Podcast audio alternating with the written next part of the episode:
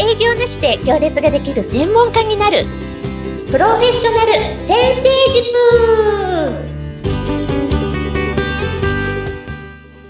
塾。こんにちは。自走組織育成コンサルタントの星澄です。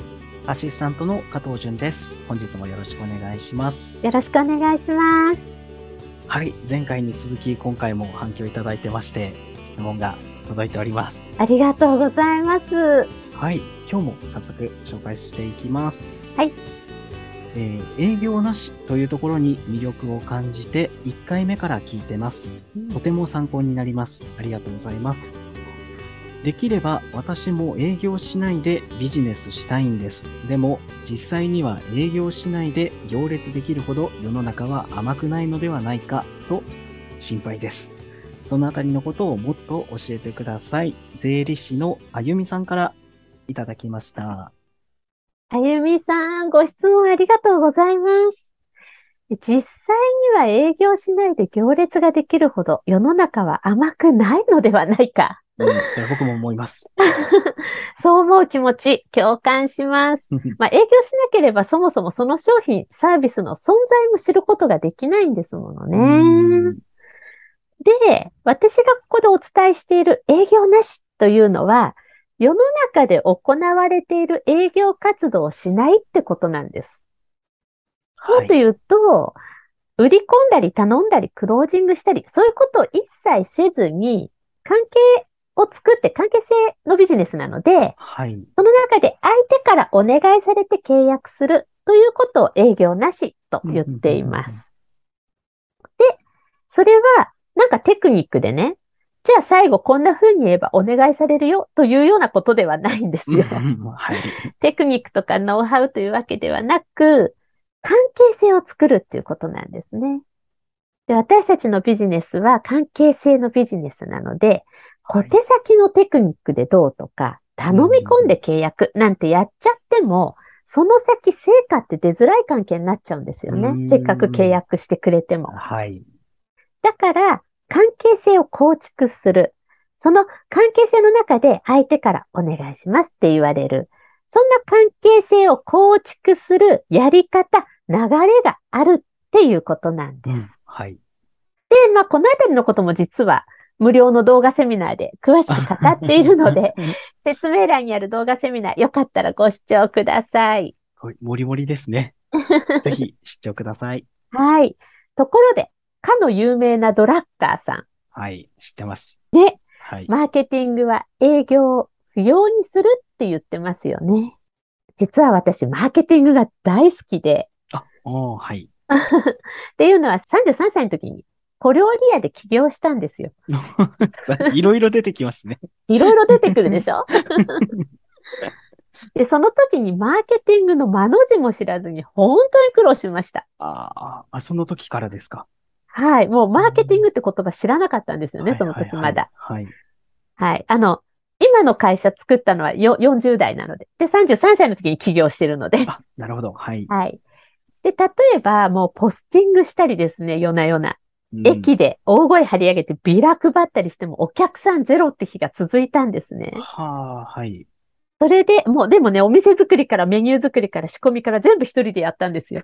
大変だ。そう。なのにお客さん来ない。で、困り果てて、もうどうしようってなった時に、あ、そうだ、ここにキッチンあるじゃん。お客さん待ってないで、作ってこっちから売り歩こうってひらめいたんですよね。そう。なるほど。ちょっとひらめいた次の日から、お弁当30食作って近所の会社に売ってもらったんですよ。お弁当やりますとか言って。はい、はい。で、これはなんかセオリーがあるわけじゃなく、困り果てた挙句のただのひらめきなんですけど、ひらめいた次の日からガーって動いちゃったんですね。はい。で、結果的にそのお弁当を買ってくれた人たちが夜お店に来てですね、お店大繁盛店。えー、も外もね、立ち飲みが連日立ち飲み出るぐらい大繁盛店になったんです。えー、すごいですね。はい。で、こういう自分の体験があってからしばらくしてマーケティングっていう言葉に出会うわけです。はい。で、机上の、最初が机上の勉強じゃなくて、実際に一通り自分で苦労してうまくいかなくて成果上げたっていう一通りの成果出してからの勉強って、もう面白くてしょうがないんですよね。私がやったお弁当を売り歩くっていうことも、マーケティングで言うところの販路が大事っていうところなんですよ。あつややってたんですね、自分でそうそう。で、自分の体験にこう当てはまるので、はい本当に楽しいし、体験してない新たな気づきも多くて、うんマーケティングっていう仕組みにすごくハマったんですよね。うーんで、こうやって勉強したり実践したり、実際にやってみると、まあ本当にマーケティングっていうのは営業を不要にすることだなっていうふうに実感しています。はらこんな体験もね、実は土台にあったりするんですね。実は。ったです。なので、お客さんとの信頼関係を築くこと、私たちは先生と呼ばれる職業なので、はい先生と呼ばれる人が売っちゃったら、それでもうなんかちぐはぐしちゃうんですよね。だから、売る人、売られる人っていう関係ではなくて、教える人、教わる人という関係を築いて、その信頼関係の中で相手からお願いしますって言われる流れがある。これは、マーケティングって呼ばれるものの仕組みのほんの一部分なんでしょうねって思うんですようね。なので、あゆみさんがおっしゃる通り、営業しないでうまくいくほど世の中は甘くないけど、その営業の代わりに、マーケティングっていう仕組みを作ること。まあ、具体的には先ほども言ったけど、信頼関係を構築する流れをデザインすること。まあ、それができたら、営業しない方が、営業なしの方がずっとうまくいくんです。うん変に営業要素入れちゃうとうまくいかないんですよ。うーんはい。もう売ったら、もうちぐはぐしちゃうんですよね、そこで。そういうことなんですね。はい。で、それを私は自分でも実践して成果出してますし、これをお伝えした方々がたくさん成果出してくれてるんですね。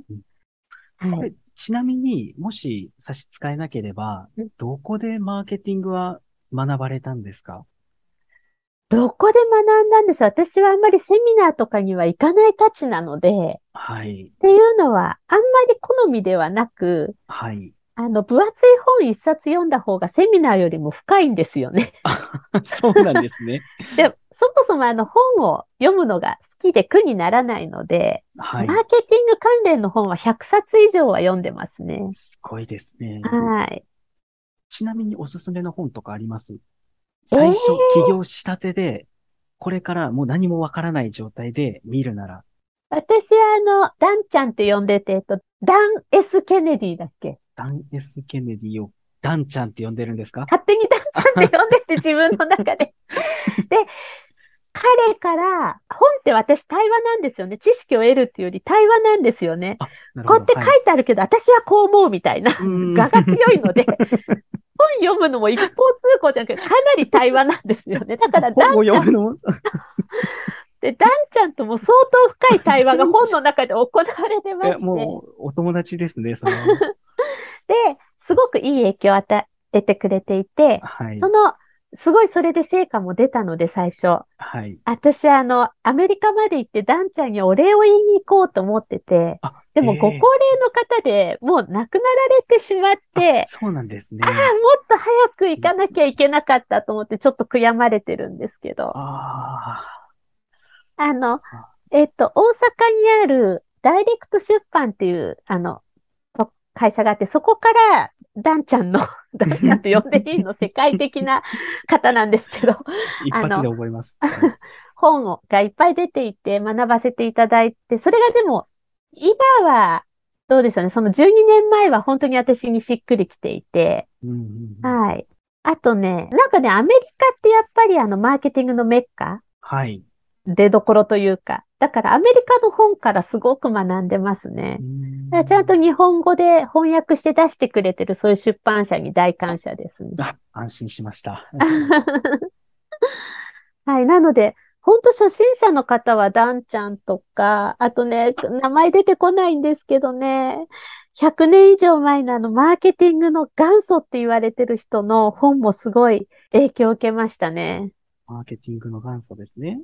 で、マーケティングの元祖とかダンちゃんあたりの本を何冊も読んじゃうと、よく出てるマーケティングの新しい本、マーケティングの本ってすごいたくさん出るじゃない売れるから。ああ、そうですね。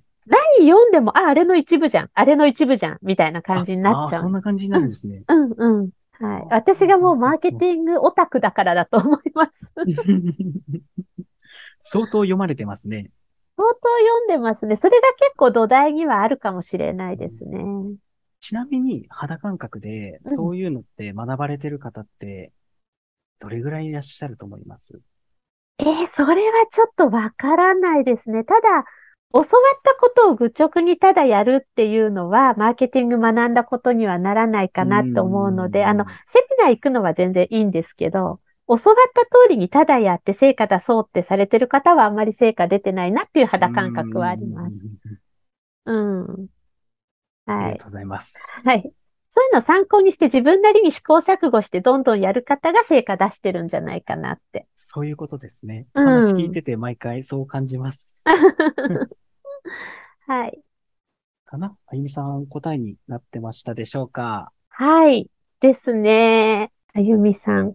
あの、よくある、売るっていう行為の営業が得意な方は営業したらいいし、営業が苦手な人は売らないっていう関係性のビジネスをしたらいいかなって思います。で、どっちがいい悪いじゃなくて、うん自分に合っているかどうか、合ってるやり方で成果を出すのが一番かなっていうところをお伝えしたいなと思いました。はいいかがでしょうか？そうですね。本当にその営業しないっていう選択肢を持ってるか持ってないか、持ってるか持ってないかっていうのはすごい大事だなと思って、うん、星さんとお話しする前には営業して当たり前というかしないといけないものって思ってたので、うん、しないでもその成果が出るっていうのはうんす。ごく、うん、合理的というか、すごく理にかなってるというか、うん僕も実践したいなと思ってます。嬉しいです。営業しなくてもっていうか、営業しない方がですかね。そういうことですね。はい。はい。ありがとうございありがとうございま。ますした。はい。では次回もまたお楽しみにしてください。はい。あの、質問どしどしお寄せください。よろしくお願いします。ありがとうございましありがとうございた。ました。